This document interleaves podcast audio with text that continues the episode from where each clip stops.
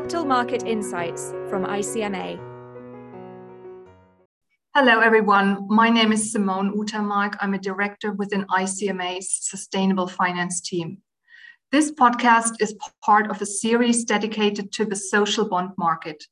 Throughout the series, you will hear from the coordinators of the ICMA Social Bond Working Group, as well as guest speakers from across the industry, including issuers, investors, underwriters, and external reviewers, all looking to update you on the latest developments under the social bond principles and adding their perspective on this key theme. Hello, uh, welcome to the first episode of the ICMA podcast series dedicated to social bonds. My name is Agnes Gourc, and I am head of sustainable capital markets for EMEA at BNP Paribas.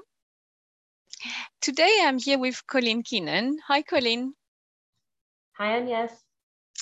So Colleen and I, alongside our colleagues, respectively, at the World Bank and BNP Paribas, and also colleagues from Actiam, we coordinated the social bond working groups this past 12 months. And we are going to review the social bond resources available to capital market stakeholders and try to cover today some of the recent questions we've been asked. Uh, and importantly, all the documents we will reference throughout this podcast, um, they were prepared by the various sub-working groups dedicated to the social bond market. Um, and that means a huge number of institutions, uh, really with a lot of uh, knowledge and experience, um, so a lot of insights um, in those guidance documents. But before we move on, uh, Colleen, could I please let you introduce yourself? Thanks, Agnes. My name is Colleen Keenan, and I'm a senior financial officer in the World Bank Treasury, and I sit on the investor relations and sustainable finance team.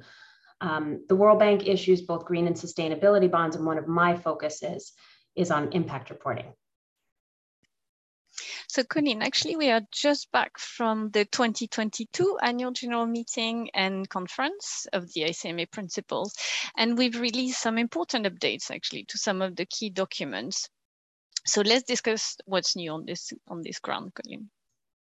That's right. We updated two documents this year, and these are the harmonized framework for impact reporting for social bonds and the mapping to the SDGs for green, social, and sustainability bonds. So I thought I'd outline the key changes to these two documents, and I'll start with the harmonized framework, which focuses on impact reporting. In the body of the document itself, we expanded the explanation of the types of results indicators that can be used. So we tried to further outline the differences between output, outcome, and impact. We also updated the working list of sample social bond indicators. This is in one of the annexes to the harmonized framework, just so we're clear where everything is. Um, by its nature, this list of sample indicators is a living document. Um, and I want to highlight just three things here for the audience. And first, we extensively updated the table of sample indicators to provide more depth on the types of indicators that might be used. Second, we provided more information on using metrics that incorporate target population.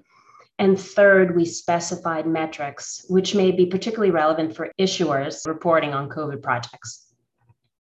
And finally, in the document, we added a new annex on target population feedback. We did this to provide information on collecting impact data from target populations or beneficiaries to assess the effectiveness of interventions financed by social bonds. Um, we're routinely asked to give more guidance to the market, and these documents provide a sort of North Star for issuers to aim towards as the social bond market continues to develop. The second document that we, we updated is the mapping to the SDGs for green, social, and sustainability bonds. And here I'll also highlight three specific changes. First, we wanted to keep consistent with the harmonized framework, so we added or clarified examples of indicators that might be used for impact reporting. The second document we updated is the mapping to the SDGs document. I'll highlight three changes here. First, to keep consistent with the changes to the harmonized framework, here we also added or clarified examples of indicators that might be used for impact reporting. Second, in the annex on COVID 19, SDG 5 was added to the list of SDGs particularly relevant to issuers who want to map their COVID related social or sustainability bonds to the SDGs. Third, we added a new annex on SDG externalities. This is a proposed high level framework that outlines some SDG linked externalities to consider when assessing adverse impacts to a project.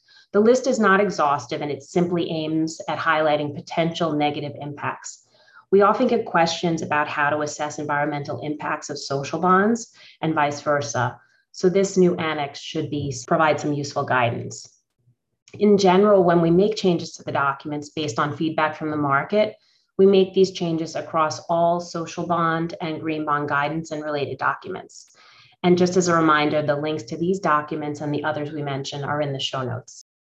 Thank you, Colleen. So effectively all of these documents, they actually add to the existing body of guidance that is um, already produced by um, the principles working groups. Um, and there is another important resource we use for getting feedback and keep enriching the guidance, and that is the principles annual consultations that goes out to members and observers. So actually, if you are principles, members, and observers, when the annual consultation goes out, if you can take time to, to fill it in, that's hugely helpful and that feeds through to the working group. And the results of the consultation, they are actually available to the public on the principles' website. So what we wanted to do today is use some of this feedback and the questions we got through the last consultations to highlight what guidance is already available and where to find it, importantly. Um, I would start by saying often we get asked what a social bond is, and in particular in comparison to social impact bond. And for that answer, um, it's a good opportunity actually for us to refer you to an earlier podcast uh, on social bonds that was recorded uh, with Denis Sodaro from IFC. And obviously, you'll find a link to that particular podcast in the show notes.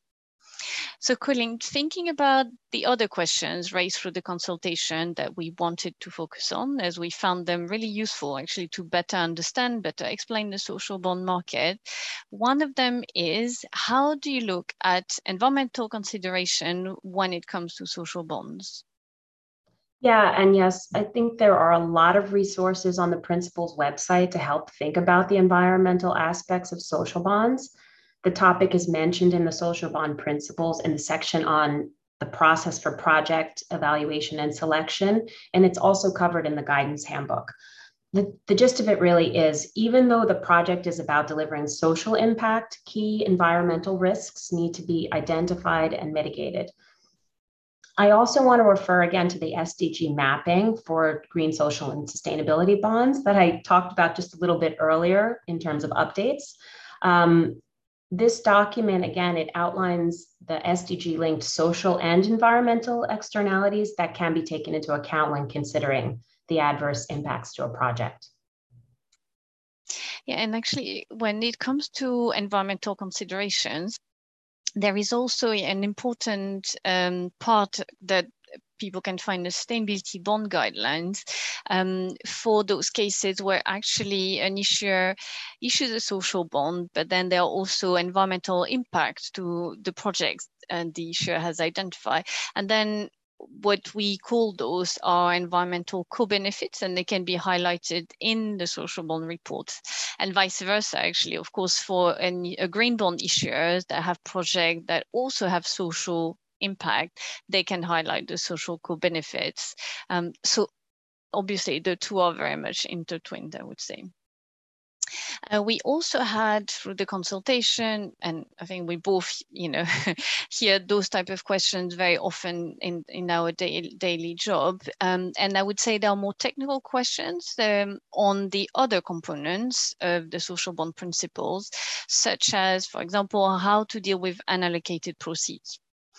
And here I think it's really important to remind everyone actually of the parallels between the social bond and the green bond principles.